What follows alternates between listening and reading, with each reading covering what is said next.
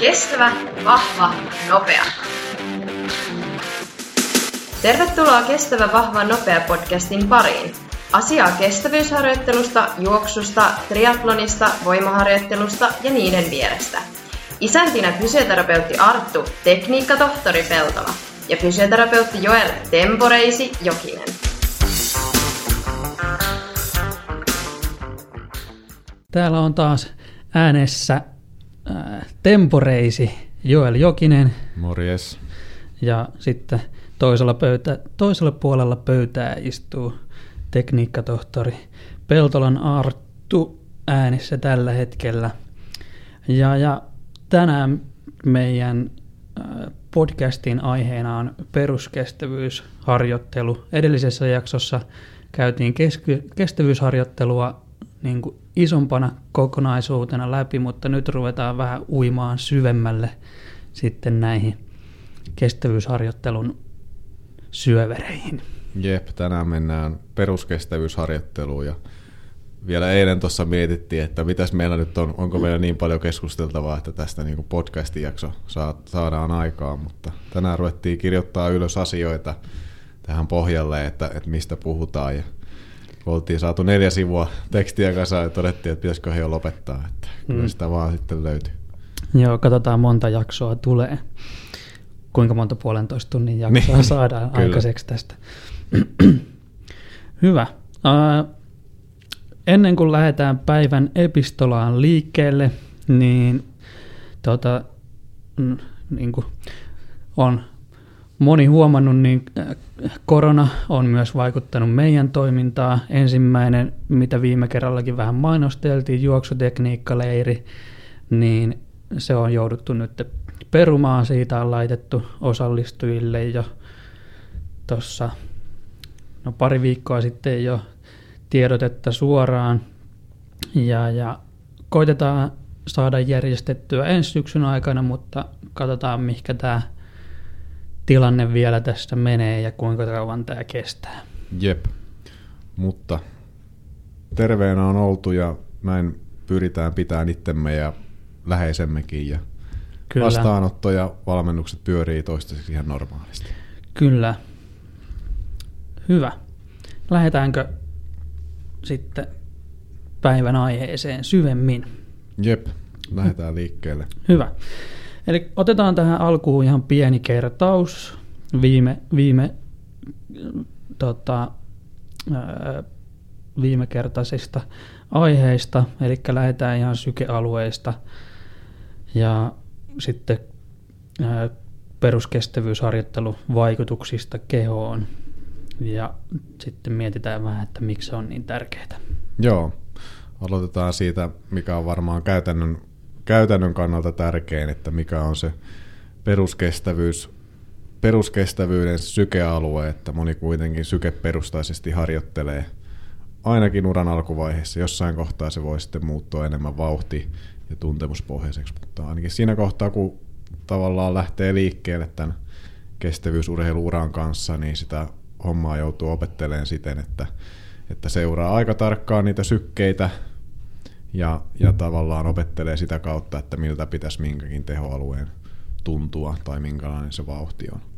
Mutta peruskestävyysalueella, niin sehän on noin keskimäärin 50-70 prosenttia sun omasta maksimisykkeestä. Kyllä. Näin niin kuin hyvin karkeasti sanottuna semmoinen niin kuin perustaso monella aloittelevalla tai, tai jonkin aikaa jo kestävyysharjoittelua tehneellä. Aloittelevalla voi olla 50 prosenttia maksimisykkeestä tai vähän vähemmänkin. Ja jos olet joitain vuosia tehnyt, niin se siitä aika nopeasti nousee kyllä sinne 60-70 prosenttiin. Kyllä. Ja kokeneilla urheilijoilla saattaa olla paljonkin, paljonkin korkeampi, että 80-85 prosenttia tai siitäkin yli siitä omasta, omasta maksimisykkeestä. Joo. Sulla oli sun oma testi siellä. Joo me, joo, me tässä Artun kanssa vähän kaiveltiin omia ja valmennettavien noita testituloksia tämän suhteen oikeastaan konkretisoimaan, että miten nämä eroaa, eroaa yksilöittäin taustoista ja, ja iästä ja muista asioista riippuen. Että, että esimerkiksi itsellä tuossa noin niin vuosien takaisia juoksutestituloksia, niin, niin kattelin, niin 193 oli maksimisyke ja, ja tämä aerobisen kynnyksen eli peruskuntoalueen ylärajan syke oli 165 ja siitä kun lasketaan, niin se oli noin toi 85 prosenttia mun maksimisykkeestä. No. Mutta kerropa saa Arttu vähän esimerkkiä sitten toisenlaista tilanteesta. No, äh, mulla on tässä yhden asiakkaan äh, testituloksesta. Testituloksesta kyseessä on 50 mies. Äh, maksimisyke on 171, mutta sitten aerobinen kynnys on 106, eli se on aika alhaalla. Eli jos mm. maksimisyke on 171, niin tuolla tolla logiikalla voisi ajatella, että tai aika moni tekisi harjoittelua varmaan siellä, että on 120 niin kuin PK-lenkillä sykkeet, niin siinäkin jo kaikki PK-lenkit olisi sitten VK-harjoituksia aika äkkiä. Joo, kyllä näin on. Eli ei ole toisin sanoen mitenkään vertailukelpoisia yksilöiden kesken nämä, nämä sykealueet, että mikä se oli, 106. Joo. Joo, mun ei tarvitse ajatella, ajatella lenkille lähtöön nousee 106 syke. Että et, et oikeastaan semmoinen alaraja mulla on semmoinen noin 120-130, että siitä vasta niin kuin ajatellaan, että mun peruskuntoalue alkaa, että alkaa mm. olla jonkinlaisia harjoitusvaikutuksia. Kyllä. Ja sitten taas toinen asiakas, joka 30 nainen, maksimisyke on 190, niin sitten aerobinen kynnys löytyy tasolta 131. Joo, kyllä. Siinä meidän tavallaan puolivälissä tätä meidän skaalaa. Jep. Joo. No toinen asia kanssa sitten niin vaikuttaa, että mitä lajia harjoitetaan, niin, niin sykealueet on, on erilaisia eri lajeissa. Eli nyt puhuttiin juoksusta, mutta sitten esimerkiksi pyöräilyssä on keskimäärin vähän alhaisemmat, alhaisemmat ne sykkeet. Eli esimerkiksi omalla kohdalla, jos oli 163 toi aerobisen kynnyksen syke juostessa, niin pyöräilessä sitten se on ollut 154. Eli siinä on se noin, noin 10 lyöntiä välissä ja se on semmoinen hyvä nyrkkisääntö varmaan juoksu- ja pyöräilyn ero. Sitten esimerkiksi uinnissa niin on, on vielä siitä pyöräilystäkin alhaisempi, että saa ainakin sen viisi lyöntiä, kymmenenkin lyöntiä vähentää siitä. Onko sulla Arttu hiihdosta muutu tuntumaa, että mihin se asettuu tässä? Mulla ei itse asiassa ei ole. Ja itse mitä on tota, tota, noissa suorissa testeissä itse ollut, niin kaikki on tullut tehtyä juoksemalla. Joo. Mä luulen, että ne on ollut aika lähekkäin juoksu ja hiihto joo, joo. toistensa kanssa. Joo, semmoinen on myös oma muututuntuma aiheesta. Ja oikeastaan ilmeisesti tällä hetkellä esimerkiksi Suomessa niin Jyväskylä on ainut paikka vissiin, missä on sen verran iso matto, että mm. pääsee hiihtämällä tekemään testiä. Joo, ja että joo. se kestää sauvat. Joo, ja varmaankin rullahiihtämällä. Nimenomaan. joo, okei. Okay. Hei sitten lyhyesti kertauksena vaikutuksia meidän kehoon, että mitä tämä peruskestävyysharjoittelu, miten se meihin vaikuttaa. Näitä samoja asioita käytiin viimeksi läpi lihasten mitokondriot, eli nämä lihasten energiantuottotehtaat, niin ne kasvaa niin kooltaan kuin lukumäärältään sen riittävän pitkään jatkuneen peruskestävyysharjoittelun seurauksena. Kyllä. Samoin sitten tämmöiset ö, entsyymit, joiden, joiden tota niin, jotka vaikuttaa tähän meidän aerobiseen eli hapelliseen energiantuottoon, niiden aktiivisuus kasvaa ja käytännössä se tarkoittaa sitä, että että pystytään työskentelemään lähe, lähempänä sitä omaa maksimikapasiteettia, eli sitä omaa maksimihapennottokykyä, ilman että maitohappoa, laktaattia ja tämmöistä happamuutta kertyy kehoon niin paljon. Eli semmoinen huuhtelu pelaa, pelaa vähän paremmin. Kyllä. Ja niin kuin tuossa käytiin äsken niitä ää, syke, sykerajoja läpi, niin tavallaan se idea on sillä peruskestävyysharjoittelulla tavallaan nostaa niitä rajoja mm. lähe, lähemmäs sitä maksimia. Kyllä, kyllä, juuri näin. Rasvainen vaihdunta lähtee toimimaan paremmin. Tätä käytiin viimeksi paljon läpi, eli, eli päästään, päästään tavallaan pidemmälle näissä suorituksissa ennen kuin alkaa tulla seinä vastaan, tai sitten sitä ei tule ollenkaan vastaan, jos on riittävän matala tehonen, tehonen se suoritus ja rasva-aineenvaihdunta pelaa hyvin. Ja toisaalta sitten, jos on kovempi tehonen suoritus, että tarvitaan hiilihydraatti- tai, tai siis glykogeenivarastoja, niin ne, ne riittää pidemmälle, kun se rasva-aineenvaihdunta pelaa, pelaa siellä hyvin. Kyllä. Tuosta tulee oikeastaan yksi, yksi esimerkki noista glykogeenivarastoista. Itellä oli neljä vuotta sitten selän kanssa probleemaa ja sitten lähinnä mitä mä kerkesin käymään reenaamassa mm. oli juoksu koululaisten kanssa ja sitten muutama, muutama lenkki ehkä viikossa itse ja sitten jonkun verran työmatkapyöräilyä ja alle tunni, tunnin lenkkejä ja sitten kun mm. meni puolimaratonille, niin ensimmäinen tunti meni ihan mukavasti, mutta sitten sen jälkeen huomasi, että niin kuin kropasta loppu niin kuin energiavarastot ihan totaalisesti, koska ei niitä ollut Joo. edellisen niin kuin vuoden puolentoista aikana tarvinnut kauheasti reenata. Joo, kyllä. Siinä tankki tyhjeni totaalisesti. Jep. Rasva-aineenvaihdunta ei varmaan toiminut ihan optimaalisella tavalla, niin, ei. niin tota, eikä se oikein sitten kuitenkin siinä kohtaa ehkä puoli tuntia, kolme varttia suoritusta jäljellä, niin ehdi hirveästi vielä hyödyntää sitä, että se olo pysyy kyllä kurjana maaliin hmm. asti siinä kohtaa.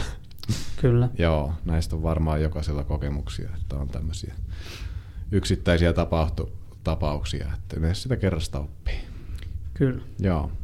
No sitten sydämen iskutilavuus kasvaa ja, ja käytännössä se näkyy, näkyy siten, että sekä levossa että rasituksessa niin syketasot laskee. Eli, eli leposyke laskee ja sitten jos mennään vakiokuormalla, niin, niin syke laskee, laskee sen aikana. Sitten tämmöinen knoppitieto, että tämmöisiä lyhytaikaisia vaikutuksia, mitä peruskestävyysharjoittelulla on, niin, niin veren tilavuus kasvaa ja se tapahtuu aika nopeasti. Käytännössä siihen tarvitaan kolmesta viiteen harjoituskertaa. Ja miten se näkyy käytännössä, niin, niin paino saattaa hieman nousta siinä kohtaa. Et se on semmoinen ehkä vähän yllättävä vaikutus, Joo. vaikutus mikä sillä kestävyysharjoittelulla on, on akuutisti elimistöön. Eli, eli siellä on vähän enemmän tavallaan nestettä liikkeellä, mutta samaan aikaan se kyllä kulkee myös paremmin, että, että kun saa sen muutaman harjoituksen alle vaikka harjoitustauon jälkeen, niin tuossa kohtaa yleensä huomaa, että alkaa olla jo semmoinen aika aika normaali kulku. Mutta tämän huomaa usein kokeneempikin urheilija esimerkiksi, kun menee harjoitusleirille, jossa harjoitellaan, voidaan harjoitella aika paljonkin enemmän kuin normaalisti, että vaikka tuplamäärät normaaliin ja, ja jotenkin sitä ajattelisi, että varmaan tässä nyt paino lähtee laskeen, kun nyt kulutan kuitenkin enemmän ja näin, mutta hmm. tosiasia on, että kun menee vaalle sen harjoitusleirin jälkeen, niin se paino on noussut. Joo. Ja se johtuu just tästä näin. Kyllä. Hyvä. Sitten kerrotaan vielä, että miksi se peruskestävyysharjoittelu on niin tärkeää. Eli peruskestävyysharjoittelulla niin sillä luodaan pohja sille kaikelle kestävyysharjoittelulle, että pystytään, mutta myös sille kestävyyssuorituskyvylle. Mm, kyllä. Se on siellä kaiken pohjalla ja toisaalta myös sitten tämmöiselle niin kuin harjoituksesta harjoitukseen palautumiselle, että, että se on, on tarpeen myös muissakin kuin kestävyyslajeissa, riittävä peruskestävyyspohja. Kyllä. Ja siinä, siinä oikeastaan sitten se, että mitä parempi se pohjakunto on, niin sitten sitä niin kuin paremmin myös kestää sitten sitä tehoharjoittelua. Eli noin yleinen, yleinen ongelma on kuitenkin sitten, tai helposti lähdetään tekemään liian nopeasti, liian isoilla tehoilla harjoittelua. Ja sitten voi tuntua että alkuun, että, että no nythän rupeaa kulkemaan, mm. mutta sitten no, pohjakunto ei ole tarpeeksi korkealla tasolla, niin sitten se kehittyminen voi vähän hidastua ja altistuu sitä kautta vielä rasitusvammoille. Jep, juuri näin. Ja jotain tästä peruskuntoharjoittelun tärkeydestä kertoo varmaan se, että jos katsotaan ammattiurheilijoita kestävyyslajeissa, niin oli laji mikä hyvänsä, niin toki siellä on isoja eroja sen suhteen, että, että miten, miten harjoitellaan, mutta yksi yhteinen tekijä, mikä kaikilta löytyy, on se, että taustalla on aina, aina iso määrä sitä peruskestävyysharjoittelua. Että laji kuin laji, niin, niin mitä noista tutkimuksista kaivettiin, niin 75 prosenttia, 80 prosenttia kokonaismäärästä on, on peruskestävyysharjoittelua. Ja se on se, mikä korreloi aika hyvin sen kilpailumenestyksen kanssa, että kuinka paljon sitä peruskestävyysharjoittelua on tehty. Kyllä. Ja tämä on kaikilla kestävyyslajeilla, eli puhutaan, puhutaan lyhyistä muutaman minuutin suorituksista aina useampien tuntien suorituksiin. Niin kaikilla löytyy nämä samat perustekijät sieltä taustalta. Se, missä ne erot tulee sitten on, on että, että se loppu, se kovatehoinen harjoittelu on, että mitä se on ja miten sitä toteutetaan. Kyllä. Hyvä. Mä ajattelin, että käydään sellainen nopea katsaus vähän, että mitä on nyt vielä tänään luvassa. Eli lähdetään liikkeelle siitä, että miten sen oman peruskestävyysalueen, miten ne omat sykerajat voi määrittää. Sitten lähdetään, siirrytään sinne, että miten sitä peruskestävyyttä harjoitetaan. Sitten mietitään vähän nuorten harjoittelua, miksi se on, miksi se on niille tärkeää ja mitä erityispiirteitä nuorten kestävyysharjoittelussa on.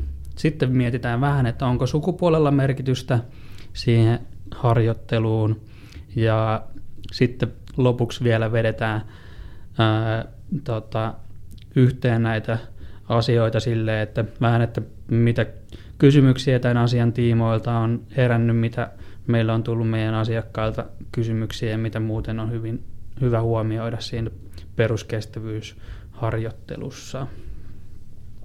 Eli siinä on niin kuin tämän päivän runko. Jep lähdetään liikkeelle siitä oman peruskuntoalueen mm. määrittämisestä, eli, eli, eli jollain tavalla pitäisi löytää semmoinen yläraja esimerkiksi sen sykkeen suhteen, että, että tota niin, milloin ollaan vielä peruskestävyysalueella ja missä kohtaa sitten aletaan olla enemmän vauhtikestävyysalueen puolella. Ja kyllähän se paras keino määrittää tämä on tämmöinen suora hapennottotesti, joka on tehty laboratorio-olosuhteissa ja joihin mekin tässä äsken viitattiin näissä omissa ja valmennettavien, valmennettavien tuloksissa, että, että se on se tarkin tapa määrittää. Kyllä. määrittää. Siinä pystytään useamman muuttujen perusteella katsomaan, mm. että, että missä, kohtaa, missä kohtaa se on. Mutta no. toki kaikilla ei ole tähän, tähän aina pääsyä ja, ja toki se jonkin verran kustantaa – kustantaa testi, että, että ainakin jostain sanotaan 150 eurosta ylöspäin on varmaan äkkiä tällaisen yksittäisen hapenottotestin hinta.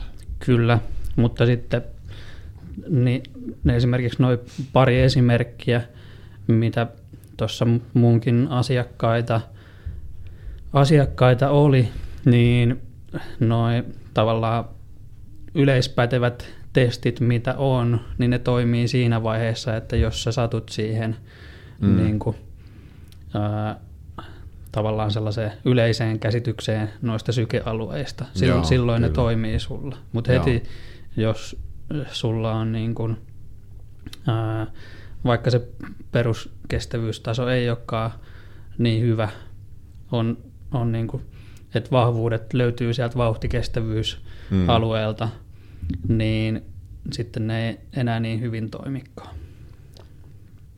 Ja sitten noin noin. Ää,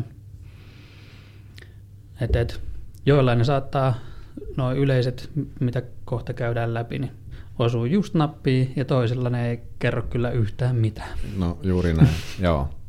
Okei, no hei, jos tämä oli se mm. paras, paras keino, tämä suora hapenottotesti, niin, niin kakkoseksi rankataan sitten tämmöinen epäsuora testi, ja tässä mielellään sitten olisi, olisi vähintäänkin syke- ja, ja laktaattimittaus.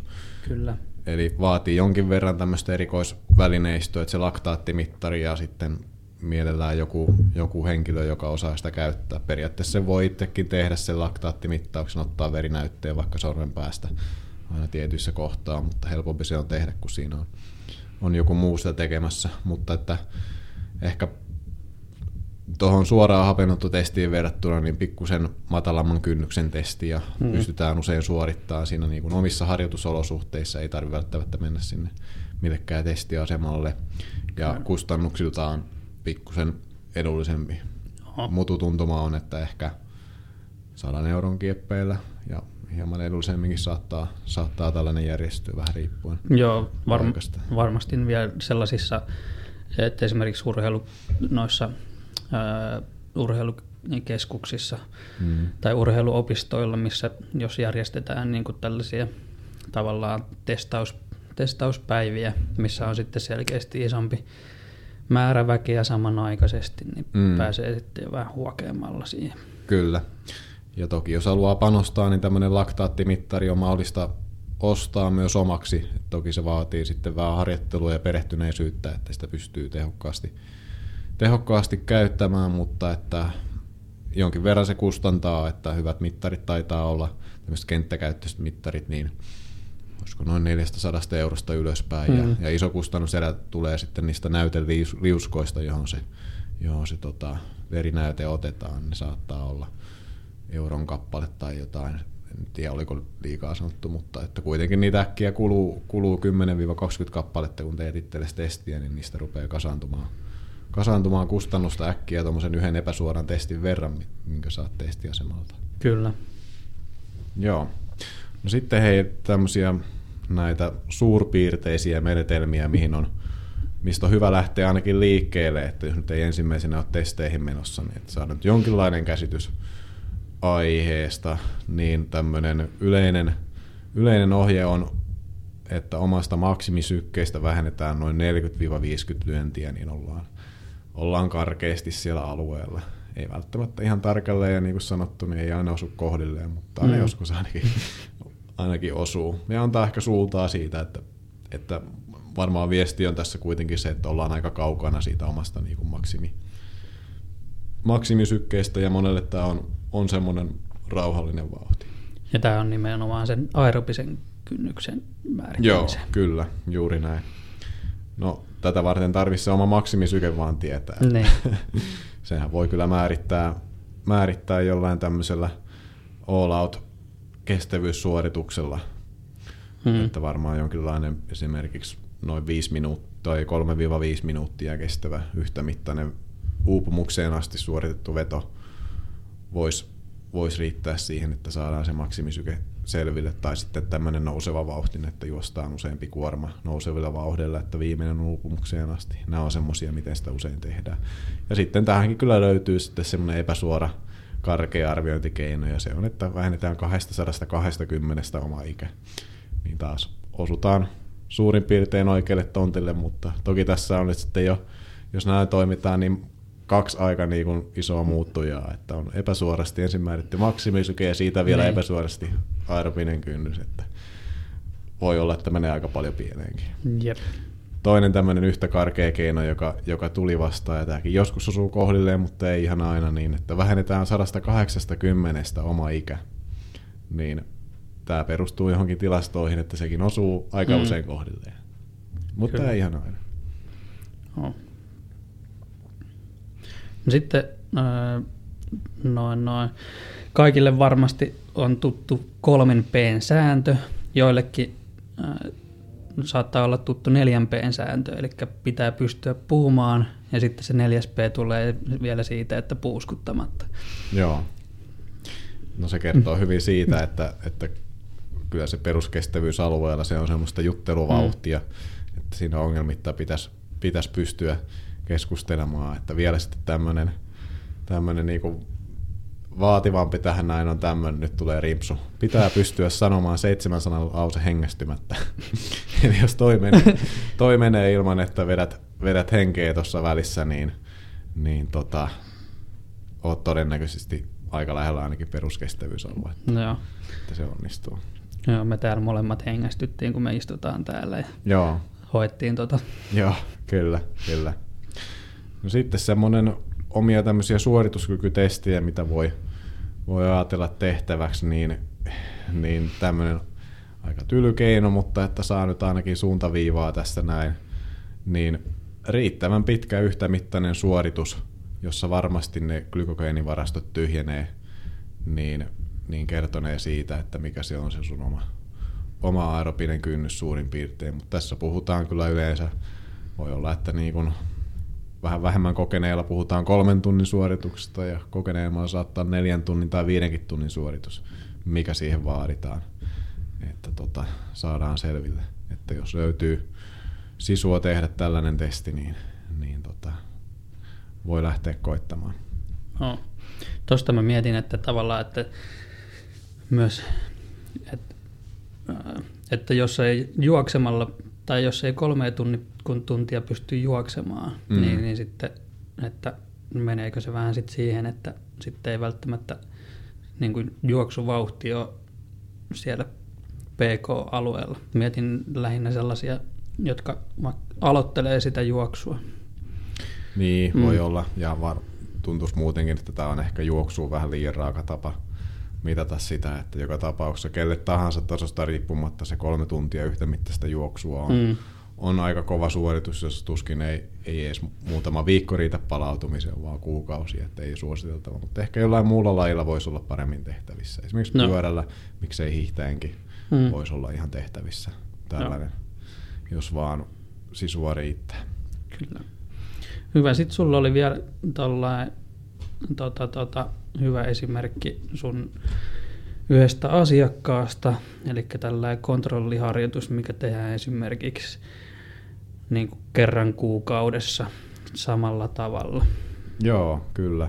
Että jos nyt on jo, jollain lailla käsitys siitä omasta peruskuntoalueesta, se voi olla näillä karkeimmilla keinoilla määritetty tai sitten tarkasti, tarkasti testissä määritetty, mutta että jos sä teet tämmöisen noin sun peruskuntoalueella olevan yhtämittaisen tasavauhtisen suorituksen ja sen jälkeen kun harjoittelet sitä peruskestävyyttä, niin, niin oletettavasti sen pitäisi jotenkin tässä sun suoritteessa näkyä jatkossa. Eli esimerkiksi jos, jos teet sillä että, että esimerkiksi tässä valmennettavan tapauksessa kyseessä on 10 kilometrin juoksu, joka tehdään aina vakiosykkeellä ja on sitten seurattu tätä juostua matkaa ja sitä keskivauhtia – että mihin ne kehittyy. Niin näille pitäisi jotain tapahtua oletettavasti, jos tehdään kehittävää peruskestävyysharjoittelua. Niin tässä on justiinsa viime viikon lopulla tullut, tullut yhteenveto viesti valmennettavalta, että miten on, on tämmöiset 10 kilometrin tasasykkeiset juoksut edennyt.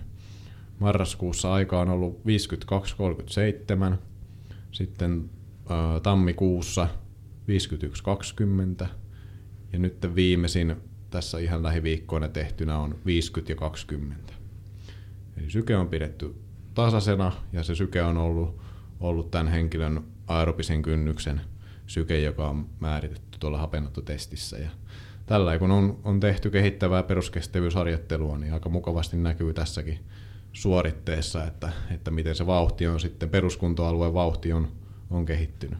Ja joku tämän tyylinen on ihan inhimillinen tehdä tehdä kuukausittain tai viikoittain tai miten nyt haluakaan. Kyllä. Onko antanut ohjeeksi niin tuossa tilanteessa, että pysyy siinä kynnyksellä vai että on niin kuin, haarukka niin kuin kynnys plus miinus viisi? No käytännössä siinä on, on aina haarukka, haarukka kyseessä, että pikkusen, pikkusen pystyy varjoimaan sitä, että usein se syke vähän nousee loppua kohti, mutta että siinä nyt suurin piirtein – suurin piirtein alueella, että ehkä sillä tarkalla sykkeellä niin se ei ole ehkä niin käyttökelpoinen, että sitten se päivän kunto saattaa jo vaikuttaa sen vaikka plus miinus 3-5 lyöntiä äkkiä siihen tilanteeseen, niin pikkusen semmoista haarukkaa siinä on. Joo. Hyvä. Sitten äh, siirrytään seuraavaan osioon, eli mietitään sitten, että miten sitä peruskestävyyttä pitäisi harjoitella. Niin kuinka iso osa sitä peruskestävyysharjoittelua pitäisi olla reenistä?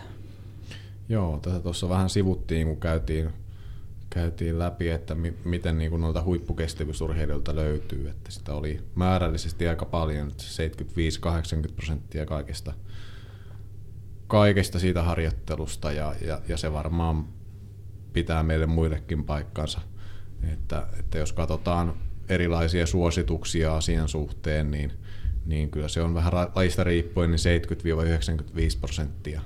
Että tässä on vähän, vähän skaalaa johtuen siitä, että on vähän erilaisista lajeista katsottu, että ehkä tämmöisissä lyhyemmissä lajeissa niin se ää, peruskestävyyden ää, osuus ei ole niin suuri kuin, suuri kuin jossain pitkäkestoisessa esimerkiksi triathlonissa, jossa Joo. sitten se itse suorituskin saattaa olla peruskestävyysalueen, tällöin myös niin kuin suurin osa harjoittelusta sitä pitää olla. Mutta yhtä lailla suurin osa harjoittelusta kestävyyslajeissa niin pitäisi olla siellä peruskestävyysalueella. Näin me voidaan todeta. Joo.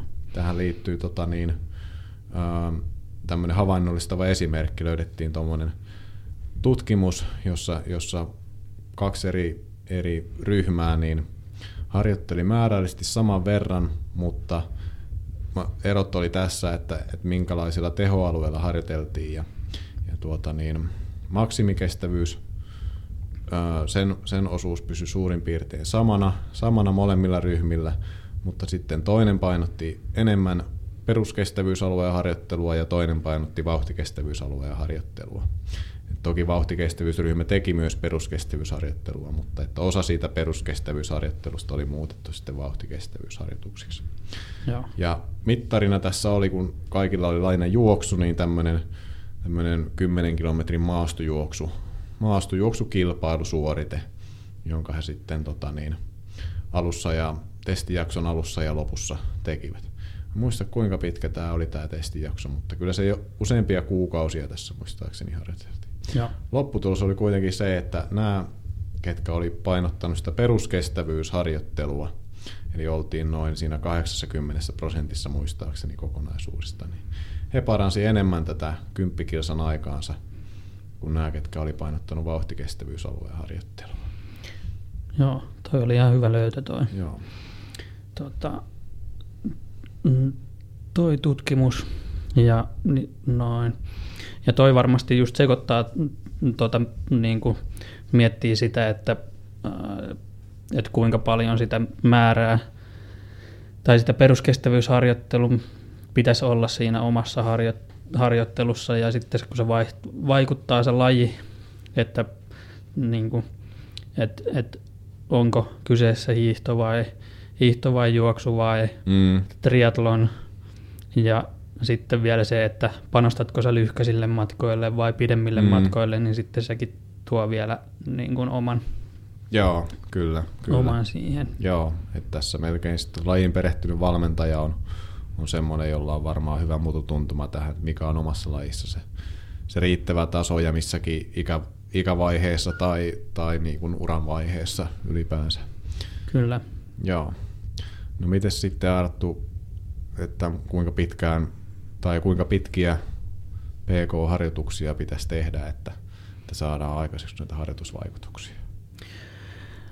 No periaatteessa toikin varmaan jo vähän muutamalle ää, syvempiä hengityksiä tota, aiheuttanut, kun puhuttiin tuolla jopa kolmen neljän tunnin harjoituksista, mm. mutta periaatteessa nuorille ja aloittelijoille, miksei kokeneemmillekin, niin periaatteessa riittää noin sellaisen puolen tunnin, puolen tunnin tota, reenit, että esimerkiksi ää, mäkin laitan niin kuin, omia, omia asiakkaita, että jos ne pystyy vaan työmatkan kulkee niin kuin reippaasti kävellen tai pyörällä, niin ne sitten tavallaan ottaa siitä kautta osaksi sinne arkeen ja sitten saadaan sitä Joo. määrää kasvatettua sitä kyllä. kautta. Joo, kyllä. Että alkuun, varsinkin tosiaan alkuun ja sitten nuorilla se riittää semmoinen vähän lyhkäisempikin, lyhkäisempikin mm. harjoitus siihen. Mutta sitten ehkä kun sitä kokemusta ja harjoitusvuosia kertyy, niin, niin vaatii sitten yhä pidempiä ja pidempiä lenkkejä, että, että saa niin kuin kehittävää harjoitusvaikutusta aikaiseksi. Että varmaan kokeneemmallakin se lyhytkin lenkki riittää ylläpitämään sitä omaa perus, peruskuntotasoa, mutta että Joo, pidempiä ja- kaivataan sitten jossain kohtaa. Joo, ja kokeneemmalla varmasti se niin kuin lyhkäisempi lenkki on enemmän niin kuin tällainen palauttava Mm. mm. harjoitus. Kyllä, kyllä. Mutta kyllä varmaan sitten kun joitain, joitain vuosia on tehnyt, tehnyt sitä harjoittelua, niin aletaan sitten puhua puolentoista tunnin lenkeistä ja siitä ylöspäin aina sinne neljään tuntiin asti. Vähän riippuen lajista, lajista että ainakin pyöräilyssä nyt esimerkiksi päästään helposti sinne neljään tuntiin asti. Kyllä. Mutta täytyisi kuitenkin saada ne elimistön glykogeenivarastot tyhjenemään melko lailla kokonaan siinä harjoituksen aikana, jotta saadaan niin kuin kunnolla aktivoitua sitä rasva-aineenvaihduntaa ja, ja stimuloitua sitä, sitä puolta riittävästi, niin äkkiä ollaan siinä tilanteessa, että se vaatii, jos on, mennään semmoisella rauhallisella peruskestävyysalueella, että siinä pitää olla sitä puolitoista tuntia tai, tai enemmänkin sitä työtä alla ennen kuin se alkaa Mm. tapahtua. Kyllä. Hyvä. No sitten, kuinka usein peruskestävyysharjoittelu olisi hyvä tehdä? Joo, no mitä tiheämmin sen parempi, voisi varmaan lyhyesti sanoa siihen, että, että niin kuin useassa muussakin asiassa, että jos sitä haluaa, halutaan painottaa ja halutaan kehittää, niin se ärsyke pitää toistua riittävän useasti. Että esimerkiksi viikkotasolla, niin, niin kyllä varmaan kolme kertaa viikossa ja, ja siitä ylöspäin rupeaa olemaan se taso, mitä, mihin pitäisi pyrkiä. Mutta tässä on hyvä huomioida, mitä tuossa aiemmin käytiin, että ei tarvi olla neljää tuntia joka kerralla. Että Niin. varsinkin alussa se kolme kertaa 30 minuuttia, neljä kertaa 30 minuuttia on ihan riittävä määrä, millä päästään jo asiassa eteenpäin. Kyllä. Ja jos sen just yhdistää esimerkiksi työ, työmatkaamiseen tai ää, jollain tavalla siihen päivittäiseen ar- arkeen, että käy vaikka viemässä lapset päiväkotiin kävellen, niin Mm. tuota, tuota, sillä, sillä saa jo niin kuin sitä perus, peruskunto niin kuin määrää kasvatettua, että sitten pystyy tekemään niin kuin muutaman Mm. mm. pidemmän harjoituksen, esimerkiksi sitten viikonloppuna. Viikonloppuna yhden pidemmän ja viikolla toisen vähän pidemmän harjoituksen, niin sillä jo saa sitä määrää aika paljon. Kyllä. Mutta olennaista olisi sitten jatkaa tätä rutiinia, että mikään viikon tai kahden kuuri ei riitä, vaan tässä useimmiten puhutaan kuukausien ja, ja vuosien työstä, että saadaan sitä peruskestävyysaluetta kehitettyä ja nostettua. Että sen pitää olla semmoinen säännöllinen, säännöllinen osa sitä harjoittelua ja olla kärsivällinen sen suhteen, että sitä työstetään läpi, läpi sen kestävyysurheiluuran. Kyllä. Sitten jos mietitään niin kuin, no ihan urheilijoita tai kuntoilijoita, jotka reenaa tavoitteellisesti ja miettii vaikka puolimaratonille lähtemistä. Nyt todennäköisesti kaikki juoksutapahtumat on siirretty syksyyn. Nyt ei keväällä tapahtumia kauheasti juoksennella, mutta missä kohtaa kautta olisi sitten hyvä painottaa sitä peruskestävyysharjoittelua? Se on varmaan, niin kuin todettiin tuossa, että semmoinen, joka kulkee läpi, läpi uran ja myös läpi harjoituskausien mukana se peruskestävyysharjoittelu jossain määrin. Ei sitä varmaan koskaan voi täysin lopettaa, mutta painopiste on varmaan sitten enemmän siellä, siellä alkukaudessa. Et, et usein, usein on sillä, että se on se, mistä lähdetään liikkeelle, että lähdetään tekemään tekemään niin sanotusti pohjia kuntoon ja, ja aletaan harjoitella, jotta jaksetaan harjoitella sitten myöhemmin ja näin. Ja jaksetaan kilpailla koko kausi, Niin, kyllä. etenkin urheilijoilla sitten. Joo, just näin. Et sitten taas kääntäen, niin jos mennään sinne harjoitusvuoden loppupäähän, eli kilpailukauteen, niin, niin silloin ei, monella ei ole silloin ehkä oikea paikka niin painottaa sitä peruskestävyysharjoittelua, että se vie äkkiä, äkkiä semmoisen terävyyden pois, mitä ehkä se kilpailusuoritus kaipaa. Toki vaikuttaa, vaikuttaa oma tausta ja oma laji, että sitten taas kokeneemmat urheilijat ja varsinkin jos on jossain pidemmissä lajeissa, pyöräilyssä, triatlonissa, niin voi olla, että he kaipaa ehkä vähän enemmän sitä määräistä sitä peruskestävyystekemistä sinne, sinne myös kilpailukaudelle. Mutta ehkä se vähän luot, muuttaa, niin kuin tosiaan sanottiin, se pysyy mukana koko ajan, mutta muuttaa luonnettaan sen kauden suhteen. Että alkukaudesta ne on selkeästi ne kehittävät avainharjoitukset, ne peruskestävyysharjoitukset, että, että tavallaan harjoittelu suunnitellaan niiden ympärille ja lähtökohtaan, että ne toteutetaan, ne toteutetaan sieltä ensimmäisenä ja niihin, niihin panostetaan.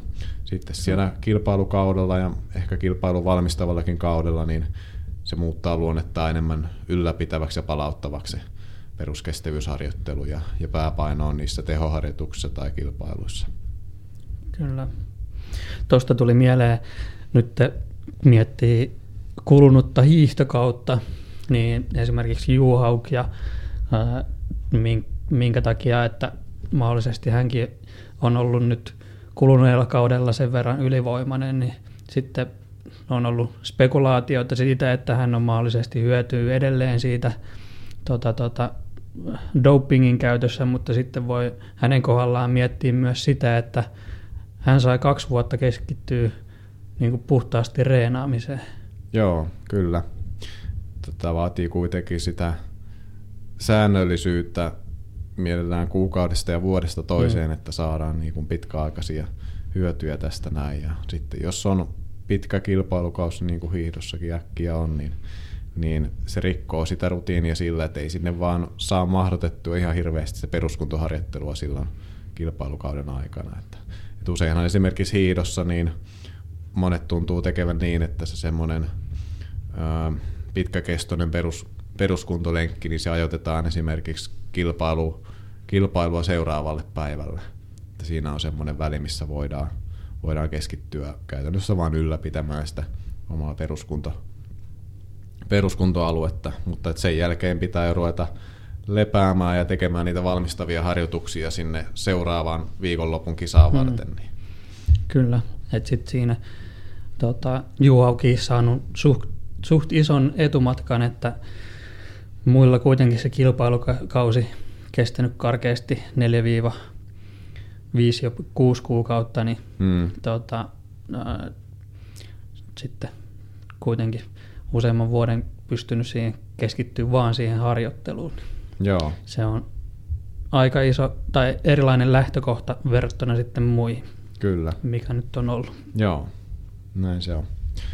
Hyvä, siirrytään eteenpäin Joo. nuorten, nuorten harjoitteluun ja sanotaan nyt heti alkuun, että me puhutaan yleisesti nuorten urheilijoiden harjoittelusta, että ei pelkästään, pelkästään kestävyyslajien harrastajista, koska tämä peruskunto on, on semmoinen tärkeä asia, oli, oli laji mikä vaan, ihan jo siitä, siitä syystä, että pystytään palautumaan harjoituksesta toiseen ja, ja jaksamaan pitkissä harjoituksissa niin, että fokus pysyy loppuun asti.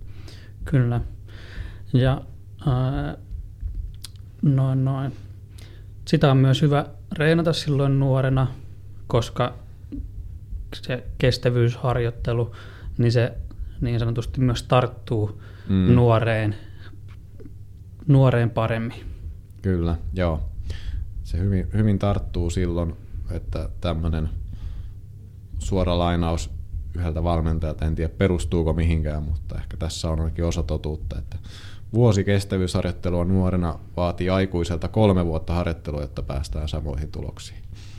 Ja näin se saattaa kyllä olla. Mm.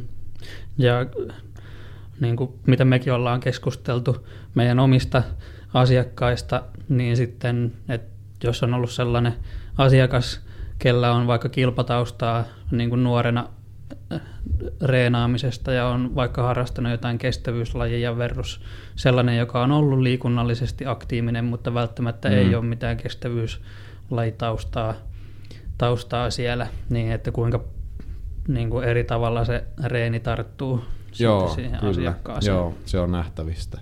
Että esimerkiksi tämä, tämä aikaisempi esimerkki, jossa kerroin tästä, että kun minuutti tolkulla parani kuukaudesta toiseen, mm. toiseen se kyppikin aika, niin se on ehkä semmoinen niin valmentajan päiväuni, että, että ne meni aina näin, mutta tässä on kyllä taustalla semmoinen henkilö, joka on nuorempana harrastanut kilpahiihtoa ja, ja tällaisen sitten usein näkyy, mm. että, että sitten se alkaa aika hyvin, hyvin tarttua se tekeminen, kun ruvetaan harjoittelemaan taas, vaikka olisi vähän taukoakin ollut välissä, mutta jos pohjat on tehty nuorena, niin niistä tuntuu olevan hyötyä sitten myöhemminkin. Kyllä.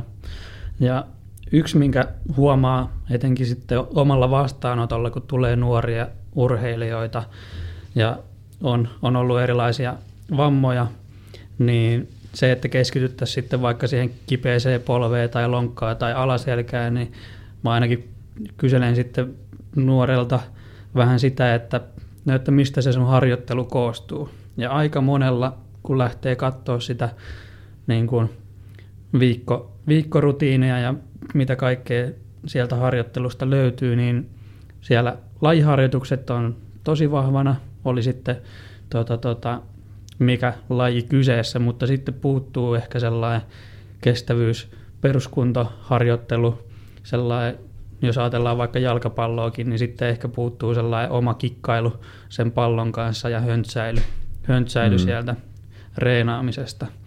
Ja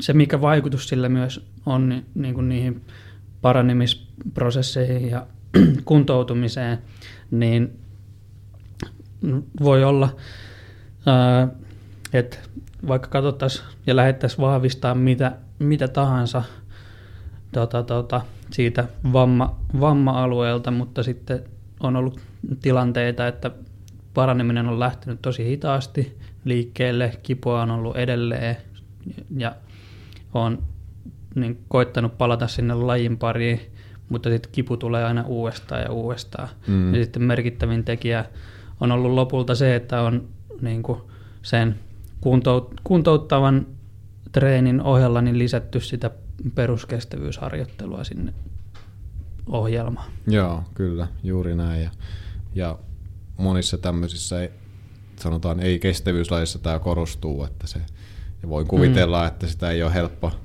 helppo saada, saada nuoria tekemään esimerkiksi pallolla ja tämmöistä peruskestävyysharjoittelua, että se on kuitenkin sitä semmoista vähän tylsää peruspuurtamista äkkiä se, että, että matalalla teholla monelle saattaa tarkoittaa, että ei välttämättä edes juosta, vaan että se on kävelyä ja pitäisi mennä aika pitkiä aikoja kerralla, niin se jää tekemättä. Mutta kyllä se vähän ehkä sitten myös näkyy myös kestävyyslajien nuorissa urheilijoissa, että kuitenkin niin nuoret palautuu aika hyvin semmoista kovemmistakin harjoituksista ja niillä saadaan nopeasti sitä suorituskykyisyyttä, niin, niin niitä on on tavallaan helppo painottaa siinä vaiheessa, kun ne, ne kuitenkin toimii, että saadaan se kilpailukunto kyllä hyväksi. Mutta viimeistään sitten myöhemmässä vaiheessa uraa, uraa se alkaa kyllä näkyä myös näillä kestävyysurheilijoilla, että kun ne pohjat ei ole riittävät, niin, niin tulee näitä vammautumisia, tulee ylirasitustiloja, kun ne ei vaan pystytä ahnehtiin yhtään enempää sitä tehoharjoitteluista on jo niin paljon siellä. Mm ja, ja, ja tulee semmoinen tavallaan kehityseste ja sitten joudutaan palaamaan vähän niin kuin takaspäin ja tekemään niitä pohjia kuntoon, että voidaan taas palata semmoiseen kehittävämpään harjoitteluun myöhemmässä kohtaa. Kyllä. Ja jos ajatellaan, että mikä on niin kuin lasten liikuntasuositus tällä hetkellä, niin se on kaksi tuntia päivässä. Mm. Pitäisi olla liikkumista. Ja jos ajatellaan, että se tekee viikossa 14 tuntia, niin mm. niin että kuinka moni tota, niin kuin, että jokainen kuulija voi miettiä, että kuinka moni vaikka omasta niin kuin, seurasta tai valmennettavista nuorista niin liikkuu 14 tuntia viikossa. Etenkin sitten siinä vaiheessa, kun mennään, mennään kouluun, yläasteelle, lukioon, niin, niin sitten se, että tavallaan tällainen just se, että mennäänkö tota, kouluun pyörällä vai mopolla.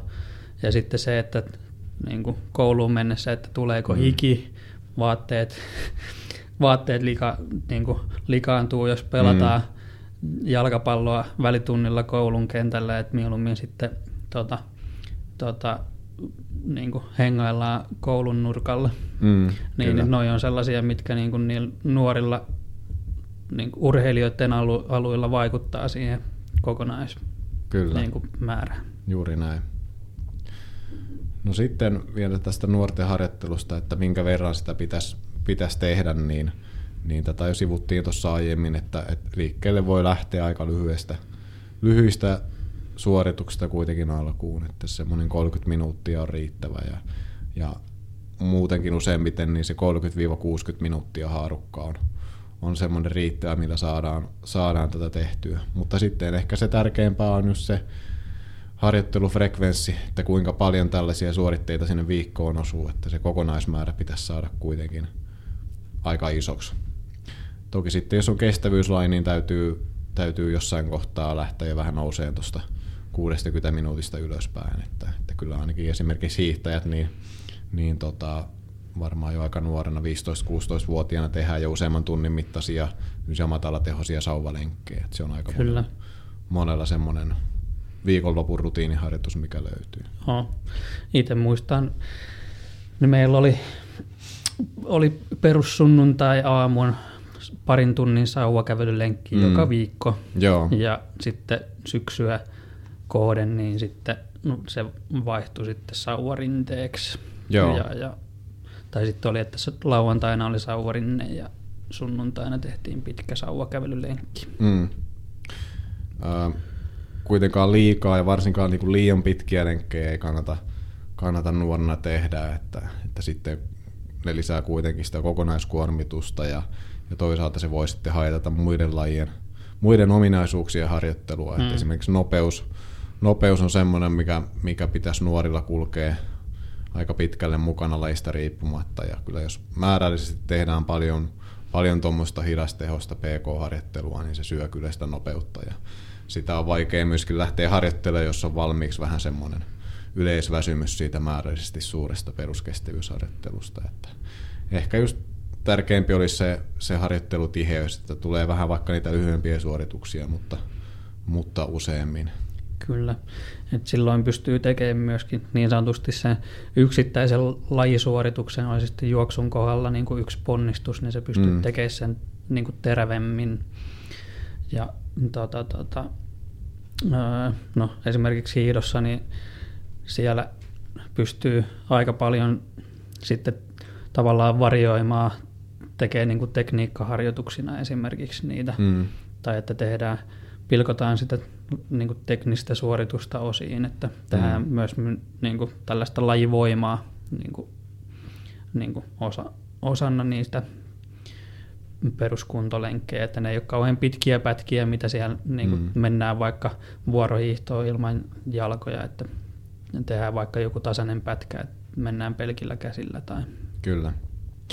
No sitten muita pointteja tähän nuorten harjoitteluun, niin, niin se peruskun, peruskestävyysharjoittelu niin kannattaa pitää mahdollisimman monipuolisena, eli, eli tehdä sitä monilajisesti, ei pelkästään sillä omalla lajilla, vaan, vaan mahdollisimman monipuolisesti, jotta, jotta kehitetään ja kuormitetaan elimistöä niin, niin monipuolisesti. Niin se on semmoinen, osaltaan myös semmoinen pohja, pohja, mitä se urheiluura vaatii, että siellä on sitä monilajisuutta taustalla.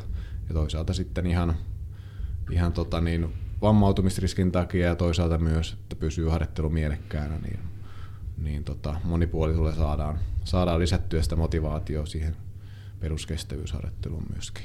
Kyllä.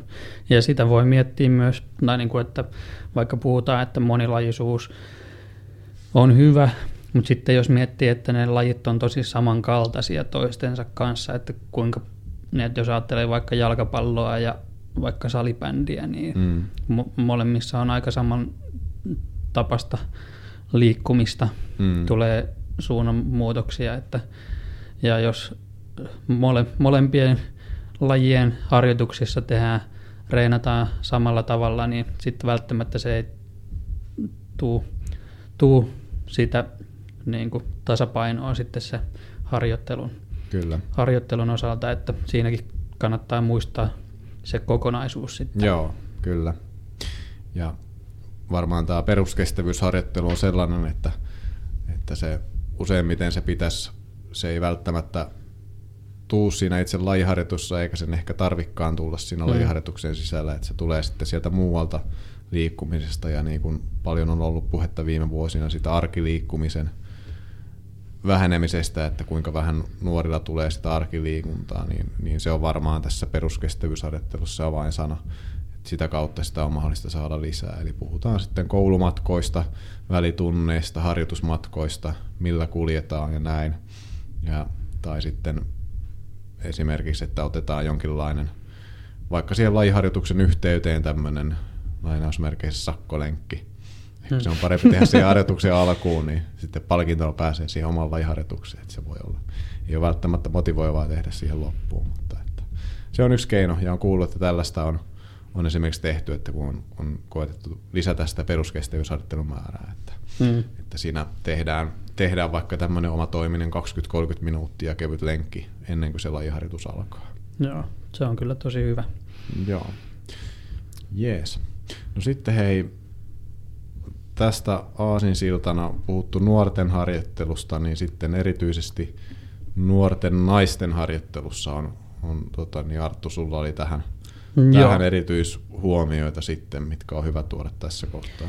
Kyllä.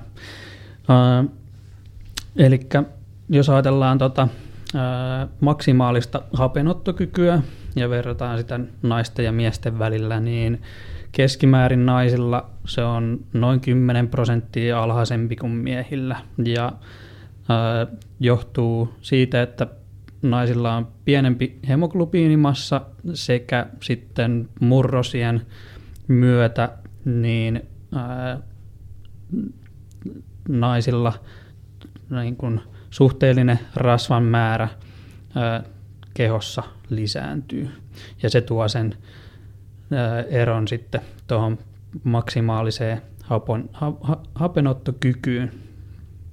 Ja sitten oikeastaan sellainen äh, niin kuin poiminto, mikä, mikä on suhteellisen tärkeä äh, niiden kanssa, ketkä työskentelee etenkin nuorten naisurheilijoiden kanssa, mitä on hyvä seurailla, niin on tällainen naisurheilijan oireyhtymä, mikä on nyt noussut viime vuosina suhteellisen paljon myös esille.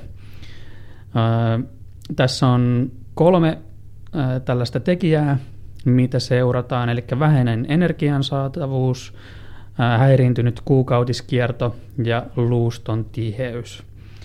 Ja se, että tällaisen niin kuin, naisurheilijan oireyhtymän voi diagnosoida, niin oikea ihminen siihen on lääkäri, mutta vaikka tuossa oli noin kolme tekijää, niin välttämättä se ää, niin, kuin dia, niin sanotusti diagnoosin saaminen ei vaadi niitä kaikkia kolmea, että se on, riippuu tilanteesta ja sitten jos noin kaikki kolme niin kuin tulee täyteen, eli esimerkiksi luuston tiheys alkaa heikkenemään, niin silloin se kertoo myös siitä, että se tilanne on jo aika pitkällä.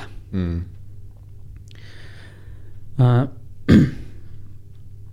mutta etenkin painotan sit sitä niin kuin valmentaja-urheilija-suhdetta tai jos on niin kuin omasta perheestä löytyy nuoria urheilijoita, niin sitten se ravitsemuksen niin kuin, ää, siitä huolehtiminen ja siitä nuoren kanssa keskusteleminen ja sitten se, että, että sillä nuorella urheilijalla niin se uskaltaa puhua niin kuin kuukautisiin liittyvistä asioista, oli ne sitten niin kuin siinä jotain häikkää tai sitten niihin liittyviä kipuja, että sitten valmentaja pystyy ottaa huomioon sitä siinä harjoittelussa ja tarvittaessa ohjaamaan sitten oikealle asiantuntijalle sen nuoren urheilijan.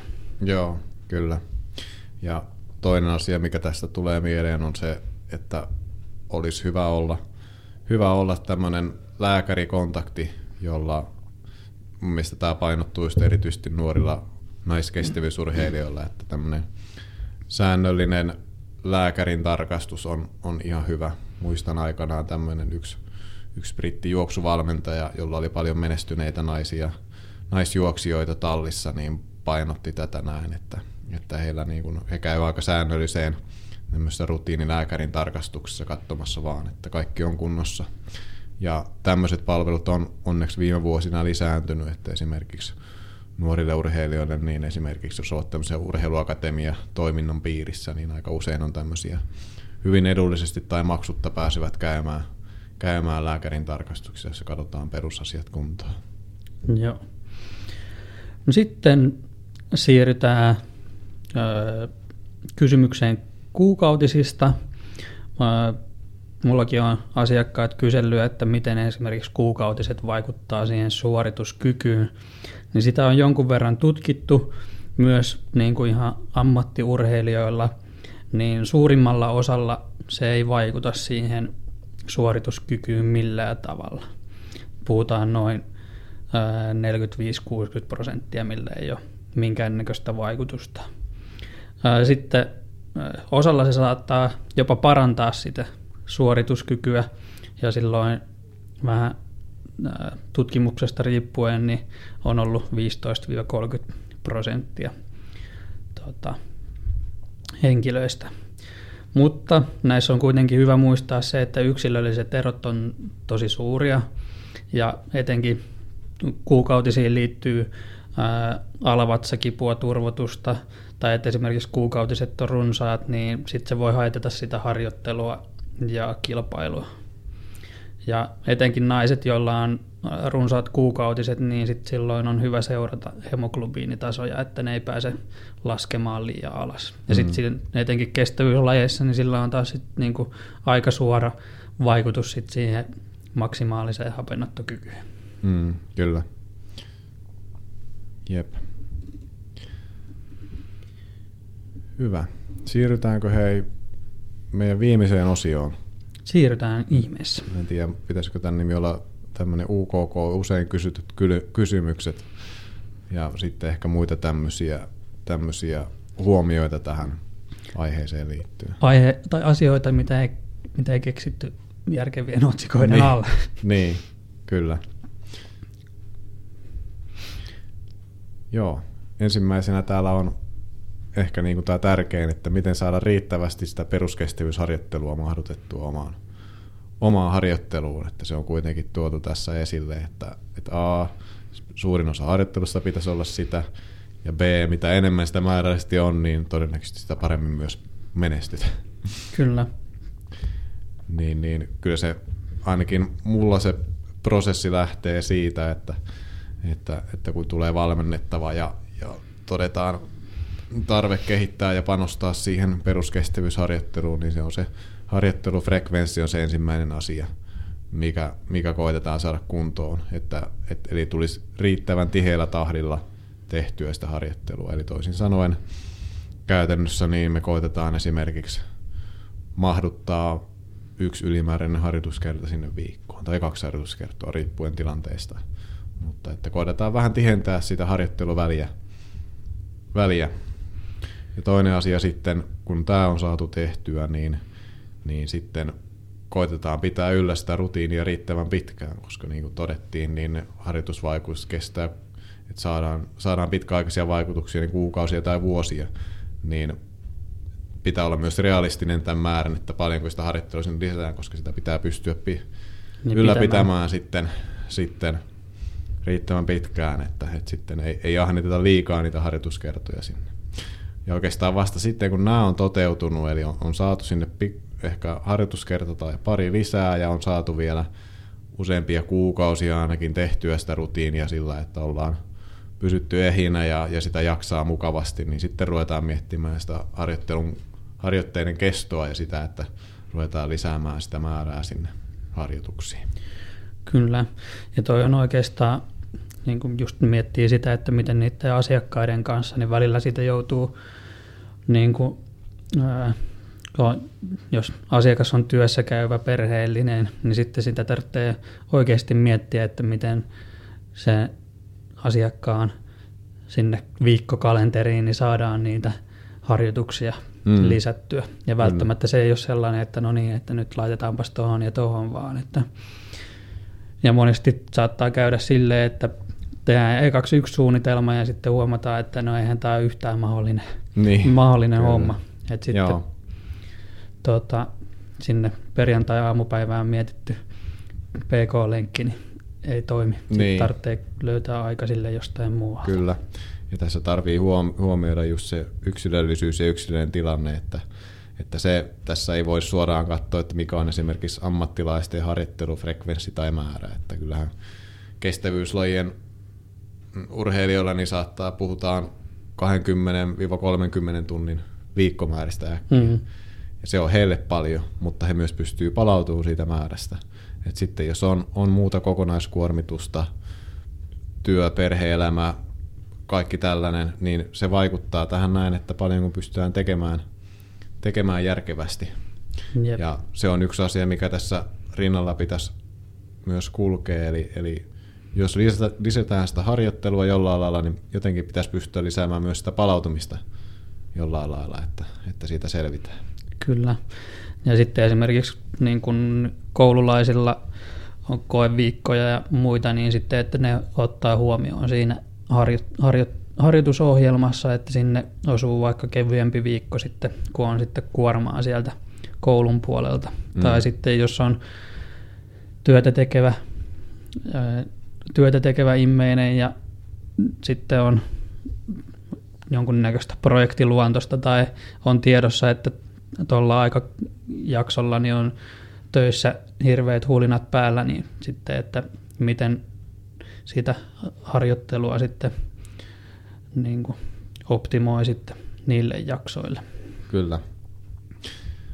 No sitten kaksi tämmöistä aika oleellista juttua liittyen siihen harjoitteluun, ja, ja tämä on varmaan nyt se yleisin virhe, mikä peruskestävyysharjoitteluun liittyy, eli, eli mennään liian kovaa. Ja mitä siitä käytännössä seuraa, miten se harjoitus muuttuu, jos, jos tota, niin, se suoritusteho on liian kova, että se menee sinne esimerkiksi vauhtikestävyysalueen puolelle. Sulla oli siitä jonkunnäköinen tutkimuskin löydyt. No joo, tämä oli ihan mielenkiintoinen, se liittyy tähän asiaan, eli, eli jos katsotaan näitä laktaattitasoja ja peruskestävyysalueella, niin, niin laktaattitasojen ei pitäisi juurikaan nousta siitä lepotasosta, niin siihen liittyen oli tämmöinen tutkimus, että, että tuota, niin tässä nämä koehenkilöt harjoitteli tämmöisellä kevyellä teholla, peruskestävyysteholla, mutta heidän tota, niin, öö, pistoksena saivat sitten laktaattia verenkiertoon ja katsottiin, että miten se vaikutti, vaikutti asiaan, niin heidän tämä rasva-aineenvaihdunta heikkeni sen seurauksena. Eli siellä veressä oli sen jälkeen selvästi vähemmän tämmöisiä rasvahappoja, rasvahappoja liikkeelle. Eli se on ainakin selkeä, mitä tapahtuu, jos, jos nostetaan sitä harjoitustehoa ja, ja, ja tota, niin veressä laktaatin määrä alkaa nousta, niin silloin käytännössä niin se rasva-aineenvaihdunta heikkenee siellä ja ei kehitetä sitä parhaalla mahdollisella tavalla. Joo. Tuosta tuli mieleen yhden mun asiakkaan, noin, kun hän kävi tuossa suorassa ergometri ergometritestissä, niin siinä huomattiin, että tavallaan laktaatit lähtee nousemaan jo niin kuin reippaassa kävelyssä, mm. mutta sitten eli tavallaan kun ollaan vielä alle sen aerobisen kynnykseen, mutta sitten esimerkiksi siellä 150 tota, sykkeillä, mikä on sitten jo siellä VK-alueella, niin kuitenkin juokseminen on niin kuin ihan kevyen tuntusta ja pystyy, pystyy puhumaan, mm, mm. Niin, niin tota, tota, ää, tavallaan mitä muutosta me nyt ollaan esimerkiksi siihen harjoitteluun tehty, niin tavallaan sitä ihan kevyt ää, juoksuharjoitukset, niin tosi niin kuin kevytvauhtisena ja sitten lisätty niin kuin vähän korvaavaa PK-harjoittelua, että sitten niin kuin juoksemalla ei tehdä mm. ihan niin, koska sitten helposti tota, syke nousee liian korkealle siinä Kyllä. juoksussa. No joskushan sitä ei pysty välttämään, mm. että se syke, syke nousee, että jos esimerkiksi mäkisessä maastossa harjoitellaan, että toki peruskestävyyslenkki kannattaisi pyrkiä tekemään sut tasaisessa maastossa, mutta mäessähän se helposti käy niin, että se, se suoritusteho nousee ja syke nousee sen suhteen, ja se nyt ei ole mikään katastrofi, varsinkin jos on, on tämmöinen lyhytkestoinen mäki, sanotaan nyt ollaan ihan muototuntumalla, mutta jos se nyt joitain kymmeniä minuutteja kestää ja ei nyt ihan olauttia tuuttaa sitä mäkeä ylös, niin, niin vai, ei vaikuta varmaan juuri ollenkaan tai se vaikutus on vähän. Mutta sitten jos se kestää, kestää sanotaan useita minuutteja, ainakin sillä että tässä lakta- veren laktaattipitoisuudessa tapahtuu muutos, niin silloin se kyllä vaikuttaa, mutta ei se vielä tarkoita, että se olisi se harjoituskerta menetetty, että se meni nyt sitten meni nyt niin, että se oli nyt sitten siinä. Joo. Eli, eli tämmöinen noppitieto löytyy, että sitten jos palataan sinne, sinne peruskestävyysalueelle, niin se sitä, ainakin tämä rasvaineen vaihduntaan kohdistuva vaikutus, niin se kestänee noin 15-30 minuuttia sen, sen äh, tehonnoston jälkeen, riippuen siitä, että kuinka pitkään se kesti ja kuinka kova tehonen se oli. Joo. Ja tarkoitit, tarkoitit varmaan, että, että jos se kestää joitakin kymmeniä sekunteja, tavallaan se Joo. niin kuin sykkeen Joo, nousu. joo, kyllä, joo, ei minuutti, joo, sekunti, Joo. kyllä, joo, Joo. just näin. Eli tosiaan ei ole katastrofi, vaikka, vaikka se syke hetkessä nousee, mutta kyllä pyrkimys pitää olla, että sieltä päästään sitten pois, että pystytään sitten taas rauhoittamaan sitä vauhtia. Mutta sitten esimerkiksi juoksussa tämä ainakin on tosi yleistä, että näin käy, niin sitten se ohje kyllä tylysti on sinne juoksurenkeille, niin pitäisi ne ylämäet kävellä. Mm, kyllä. Ei kuulosta tavallaan kauhean hienolta, mutta näin, näin tekee myös ihan ammattilaiset, jotka esimerkiksi reenaa jyrkissä vuoristo, vuoristo-olosuhteissa, niin ei he väkisin koeta juosta sitä lenkkiä, vaan sen takia, että siinä lukee, harjoitusohjelmassa lukee, että peruskuntalenkki juosten. Että sitten katsotaan sitä syketasoa ja säädellään sitten tarvittaessa kävelemällä sitä, että pysytään oikealla sykealueella. Joo. Hyvä. Sitten äh, vähän sama asia, mutta mennään sitten toiseen ääripäähän, eli voiko sitä PKta tehdä taas sitten liian hiljaa. Mulle tulee esimerkiksi mieleen noin yleiset liikuntasuositukset, missä niin kun, tavallaan niin kun tämän, tätä ar- arkiliikuntaa ja pihalla touhuumista ja siivoamista, niin, niin kun, että se käy, käy niin kuin peruskuntaharjoittelusta. Mm. Joo, kyllä. Toki täytyy tässä kohtaa muistaa, muistaa se ero, että yleiset liikuntasuositukset koh- kohdistuu tämmöiseen niin terveyttä edistävään terveyttä edistävään liikuntaan, mutta että sitten me tässä puhutaan ehkä enemmän tämmöisestä niin kuin suorituskykyisyyteen ja sen kehittämiseen tähtäävästä harjoittelusta. Ne on kaksi vähän, vähän eri asiaa, mutta ää, Toi on ihan hyvä, hyvä muistaa, koska sit, Niin. niin. Niin kuin, ni, niihin myös paljon, paljon viitataan. joo, ja, kyllä, kyllä. ja sitten, ää, että jos ajattelee meil, meilläkin asiakkaissa, niin on, on se, niin, että mik, niin kuin tavo, tavoitteellisia liikkujia ja sitten on se, että sellaisia, kellä on niin kuin se tavallaan terveyden kohottaminen niin kuin sitten on tavallaan se iso, iso tekijä sitten Joo. ja, ja tavoite. Kyllä, juuri näin. Mutta tosiaan siihen kysymykseen, että voiko mm. peruskuntoa harjoittelu tehdä liian hiljaa, niin, niin semmoinen pointti ainakin tässä on, että, että, että yksi asia, jo, johon peruskestävyysharjoittelukin vaikuttaa, on tämä sydämen iskutilavuus. Ja kuinka se vaikuttaa siihen, niin se on suorassa suhteessa siihen intensiteettiin. Eli mitä kovempaa harjoitellaan, niin sitä enemmän, enemmän se iskutilavuus kasvaa. Joten toisin sanoen, jos, on, jos se on kauhean matalatehosta se harjoittelu, niin silloin ei vaikuteta parhaalla mahdollisella tavalla esimerkiksi tähän sydämen iskutilavuuteen. Eli toisin sanoen se semmoinen peruskuntoalueen yläalueen harjoittelu on, on tässä mielessä mm, kehittävintä, mitä voi tehdä. Mutta sitten tässä tullaan siihen, että, että tota, niin onko se aina mahdollista, ja onko aina järkevää harjoitella sillä niin kuin isoimmalla mahdollisella harjoitusteholla, vaikka ollaankin peruskestävyysalueen sisällä, niin, niin ei se aina, aina ole järkevää.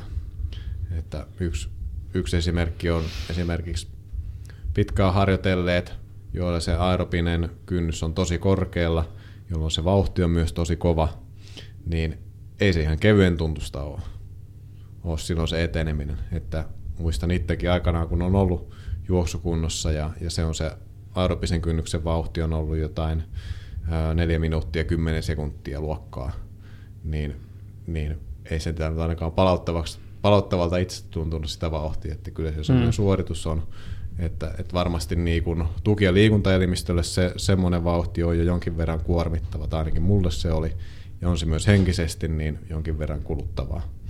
Eli ihan jo kokonaiskuormituksen säätelyn takia niin on, on varmaan tarpeen, tarpeen välillä mennä ihan, ihan siellä tota, niin peruskuntoalueen alarajallakin. Kyllä. Toi oli ihan hyvä pointti.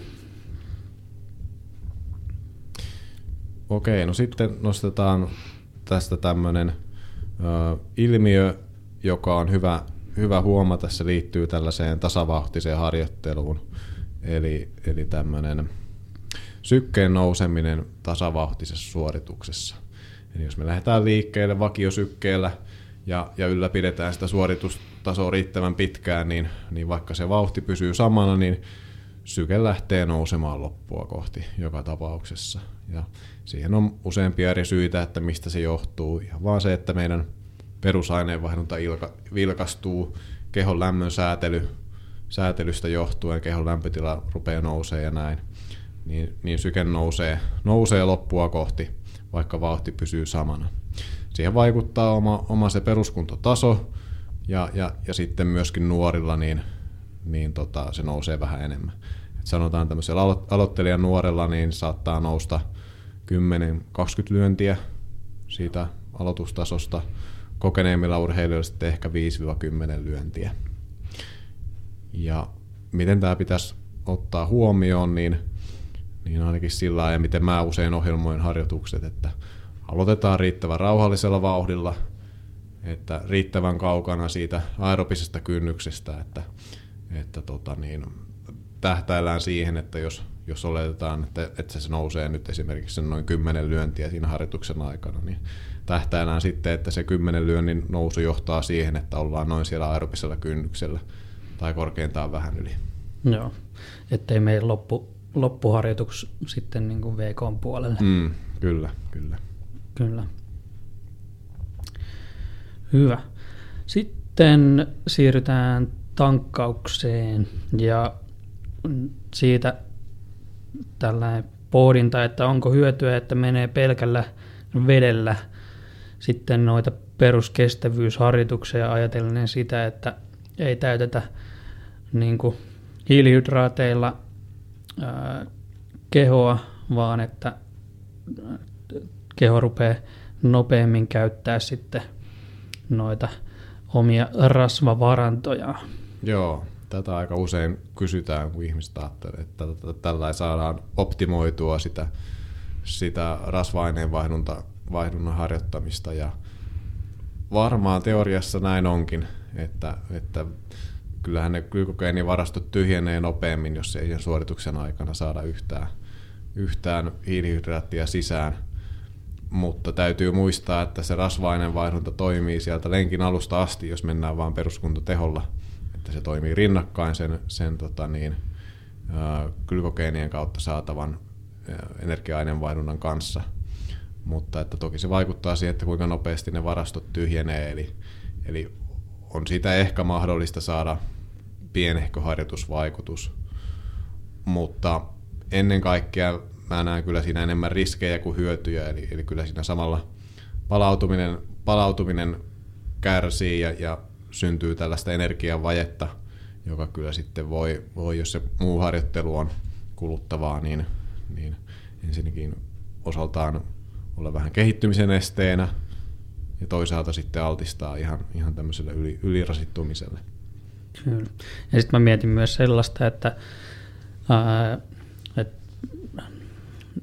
ne on etenkin lajeja, mitä vaikka tehdään maastossa, pyöräilyt, ää, juoksu, hiihto, niin tavallaan sitten sellainen yleinen äh, tavallaan tarkkaavaisuus tai se, että olet liikenteessä, niin, niin se, että sulla pysyy niin kuin hyvälaatuisena myös se mm. niin kuin harjoituksen tekeminen myös niin kuin teknisesti ja sä pystyt niin, kuin, niin sanotusti aivot pysyy kirkkaampana. Joo, kyllä. Sillä, että otetaan vähän niin kuin, hiilihydraattia siinä suorituksen aikana. Kyllä.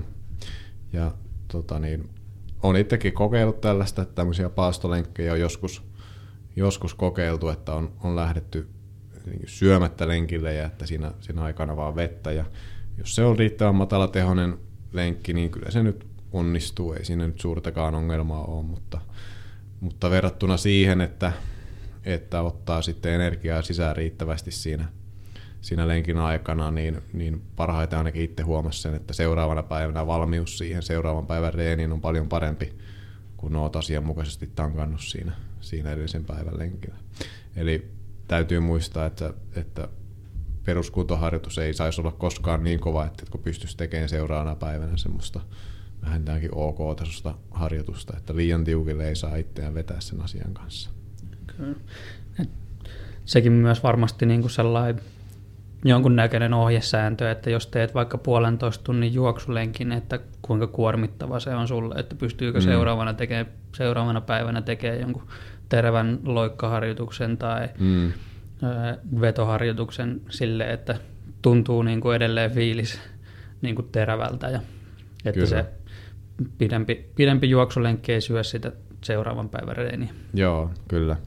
Mutta yleisesti ottaen tuosta energian saannista peruskuntolenkeillä, niin ainakin oma ohje on, että jos se menee selkeästi yli tunnin, että se alkaa olla tunti, vartti, puolitoista tuntia ja tästä ylöspäin, niin silloin siellä olisi hyvä olla sitä urheilujuomaa tai, tai keelejä saatavilla siinä kohtaa. Kyllä. Hyvä. Okei. Okay. Sitten hei, joo. Kerro Joo, hermotukseen liittyvä ja, ja tämmöiseen nopeiden lihassolujen aktivointiin. Eli, eli tuossa vähän sanot, sivuttiinkin sitä, että, että jos on paljon sitä määräpainotteista peruskestävyysharjoittelua, niin sillä voi olla ainakin hetkellisesti semmoinen heikentävä vaikutus, vaikutus muihin ominaisuuksiin, esimerkiksi voima- ja, voima- ja nopeusominaisuuksiin, että miten tämä pitäisi huomioida sitten sitten tuossa harjoittelussa. Joo, no erityisesti ää, noihin kilpasuorituksiin, mitkä kestää alle 30 minuuttia, niin että jos sitä PKta tehdään, tehdään paljon, niin ää, tota, se suoritus, suorituskyky alkaa niin kuin kärsimään siitä, jos tehdään sitä mata, matala tehosta PK-harjoittelua. Ja, ja noin yksi niin kuin, mitä, mitä voi myös käyttää, niin on tällainen, että kroppa muistaa sen, mitä se on viimeksi tehnyt. Eli esimerkiksi pienet kevyet avaavat spurtit ää, sinne lenkin loppuun tai ripoteltuna sinne sekaan, niin, ää, vähän niin sanotusti herättelee sitä hermostoa, mm. hermostoa sitten. Joo, kyllä. Eli, eli tällainen ylivauhtinen tekeminen siellä seassa, niin se kyllä kannattaa pitää mukana, mukana läpi käydä ja meillä molemmilla se taitaa kuulua sinne ohjelmaan, että siellä on, on tavalla tai toisella mukana sitä, sitä ylivauhtista tekemistä siellä harjoituksissa. Kyllä. Ja et, et, esimerkiksi niin kun, äh, riippuen vähän lajista, etenkin vaikka hiihto, että jos olet niin kun, äh, tehnyt pitkän hiihtolenkin, etenkin vapaalla hiihtotekniikalla, missä on tehdään pitkää liukua ja no, se on aika niin kuin, jäykistävää, niin sitten siihen päälle on hyvä tehdä sellainen vartti 20 minuuttia verry, sellaista verryttelyä, että saa niitä jalkoja ja kroppaa, mm. kroppaa auki. Joo, kyllä. Ja tosiaan tämä, että jos on, jos on lyhyehkö suoritus, eli se 30 minuuttia siitä alaspäin, niin se vaatii kuitenkin semmoisen tietynlaisen terävyyden ja, ja siinä pitää olla semmoinen skarppina ja hyvä kulku jo lähdöstä asti, niin, niin jos siinä on paljon ympärillä sitä määräpainotteista peruskestävyysharjoittelua, niin, niin kyllä se vähän semmoinen tukkonen suoritus on ja, ja kyllä sen saa kulkea, mutta toi 30 minuuttia ei riitä siihen, että niin. siinä saa vähän niin kuin jalkoja käyntiin. Että eri asia sitten, jos on joku pidempi suoritus, vaikka puolimaraton maraton. Siinä nyt on aikaa vähän käynnistellä kroppaa vaikka ensimmäistä 30-45 minuuttia, mutta, mutta tota, niin, noihin lyhyempiin se ei, se ei oikein sovellu, eli, eli tarvii selkeämmin jaksottaa sitä, että sitä pitää pystyä keventämään sitä peruskestävyysharjoittelua, jotta saa sen, sen kilpailukunnon esiin. Kyllä. Sitten meidän äh, viimeinen, äh, viimeinen osa-alue täältä, eli miten sitten vaihtoehtoiset tavat harjoittaa peruskuntoa.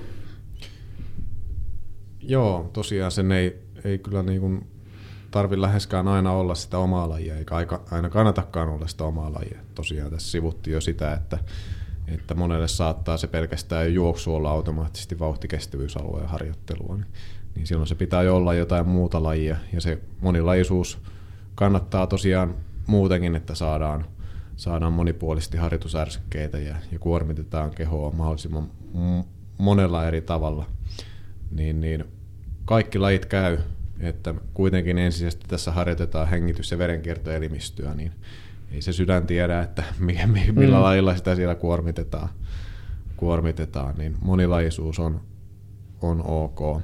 Kyllä.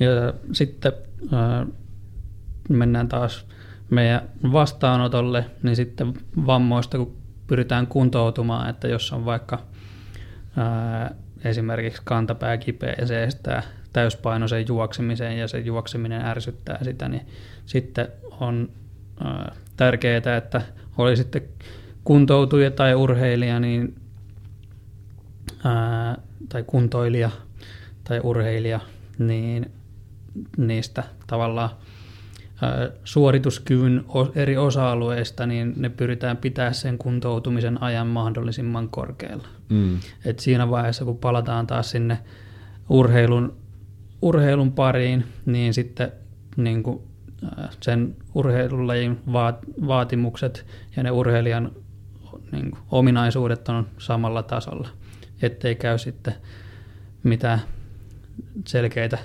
kunnon, niin kuin, kunnon romahdusta siinä kuntoutuksen aikana esimerkiksi. Mm, kyllä. Ja vähän tuohon samaan, samaan asiaan liittyen, että, että tällainen toki kuntopiirityyppistä harjoittelua tehdään, tehdään muutenkin, mutta, mutta yksi tapa esimerkiksi ää, ylläpitää sitä omaa, omaa lajia tämmöisessä esimerkiksi vammautumistilanteessa on se, että, että kyllä tällaisella kuntopiirityyppisellä kestovoimaharjoittelulla pystytään ainakin lihastasolla jossain määrin samoja ominaisuuksia harjoittaa ja kehittää kuin kestävy- peruskestävyysharjoittelulla.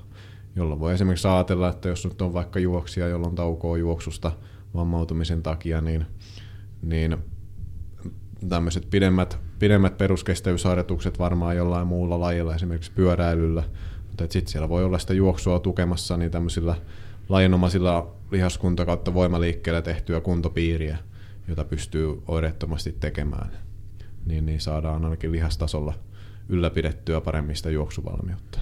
Kyllä. Ja sitten viimeisenä on tekniikkaharjoitukset niin kuin PK-treeninä. Joo, kyllä. Et siinä vaiheessa, kun ei, ei tavallaan tarvi enää opetella tämmöisiä esimerkiksi tekniikkaharjoitteita, vaikka tämmöisiä drillejä tai muita, niin niin niitä pystyy periaatteessa toteuttamaan peruskuntoharjoittelun omaisesti. Eli tehdään ne matalalla intensiteetillä ja, ja tota niin, riittävän pitkinä yhtäjaksoina suorituksina tai sitten tällä usein tekniikkaharjoituksessa kuitenkin pikkusen pitää pystyä keskittymään ja kasaamaan ajatuksia, niin pidetään tauot mukana, mutta pidetään ne lyhyinä sillä että jos katsotaan sykettä, niin se syketaso pysyy koko ajan siellä suurin piirtein hmm. peruskestävyysharjoittelu, peruskestävyysalueella. Hmm. Ja periaatteessa samalla, samaa ajatusta jatkaen, niin voidaan muitakin, muitakin harjoitusmuotoja yhdistellä ja heitellä sinne sekaan. Että esimerkiksi tuo kestovoima on yksi, mikä, mitä pystytään hyvin, hyvin tekemään siellä, siellä samaan aikaan. Joko tekniikka harjoituksen kanssa tai peruskestävyysharjoituksen kanssa. Että näillä voidaan varjoida sitä harjoittelua. Että kerran on ollut semmoisessa uintiharjoituksessa mukana, että, että me tehtiin – kaksi tuntia tämmöisiä tekniikkarillejä, että aina 25 metriä mentiin kerrallaan ja sitten se vaihtui se asia jotenkin, mutta että meillä oli noin viisi sekuntia aina taukoa siinä, siinä päädyssä ennen kuin lähdettiin seuraavaan. Ja kyllä se ihan kaksi tuntia riitti siihen mm. oli ainakin vähän erilainen, erilainen tapa tehdä. Kyllä, ja se kuitenkin tavallaan, ää, niin kuin, että vuorotellen kuormitetaan että niin kuin kehon eri osia, että itse kun on hiihtänyt kanssa kilpaa, niin sitten erilaiset sauvoittahiidot tai sitten tehdään pelkkää tasatyöntöä ja niin kuin siellä PK, PK-lenkin aikana, niin mm. sitten saadaan osittain myös sitä lajivoimaa, lajivoimaa tehtyä siinä. Ja mietit, mietittyy sitä tekniikkaa. Et, ää, et hiidossakin se, että ää, pyritään liukumaan mahdollisimman pitkään yhdellä suksella ja niin, niin saadaan, saadaan sitten sitä tasapainoa ja muuta tehtyä siinä, siinä samalla. Joo, kyllä. Ja ainakin oma ajatus on, että kaikki tällaiset niin kuin lisää vain sitä harjoituksen laatua, että, että kun otetaan myös sitä esimerkiksi tekniikka-aspektia mukaan sinne peruskestävyysharjoituksiin, niin, niin vähän semmoinen normaali ja laadukkaampi peruskestävyysharjoitus on silloin kyseessä. Kyllä. Hyvä. Tiedätkö mitä?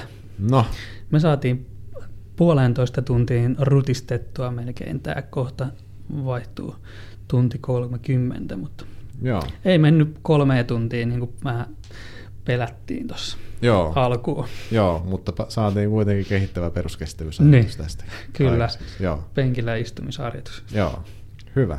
Joo, eiköhän se riitä, riitä tässä kohtaa tästä. Katsotaan, miten käy, käy sitten ensi kerralla, että, että tota niin, ajatuksena olisi, että saataisiin yhdistettyä samaan, samaan podcastiin niin sekä vauhti että maksimikestävyysharjoittelu, mutta katsotaan, kun tässä alkaa taas runosuoni sykkiä, että, että tota, joudutaanko jakaa ne kahteen eri osioon, mutta se nähdään sitten. Kyllä. Hyvä. Hei, meille saa laittaa palautetta ja kysymyksiä. Meidän sähköpostiosoitteet menee joel at proximafinland.fi ja arttu at proximafinland.fi. Ja tota, mielellään otetaan ajatuksia, ideoita vastaan, mistä haluaisit kuulla ää, aiheita. Tai jos olisi joku vieras, kenet, kenet me voitaisiin ottaa tänne mukaan messiin, niin saa rohkeasti, rohkeasti ehdottaa. Ja, ja noin. Me taidetaan pikkuhiljaa pistää mi- mikrofonit säppiin ja toivotella ää, teille, että koittakaa pysytellä terveenä ja, Juuri näin. ja kuunnelkaa mitä hallitus käskee. Näin on. Hyvä. Ensi kertaan. Yes. Morjes. Moro.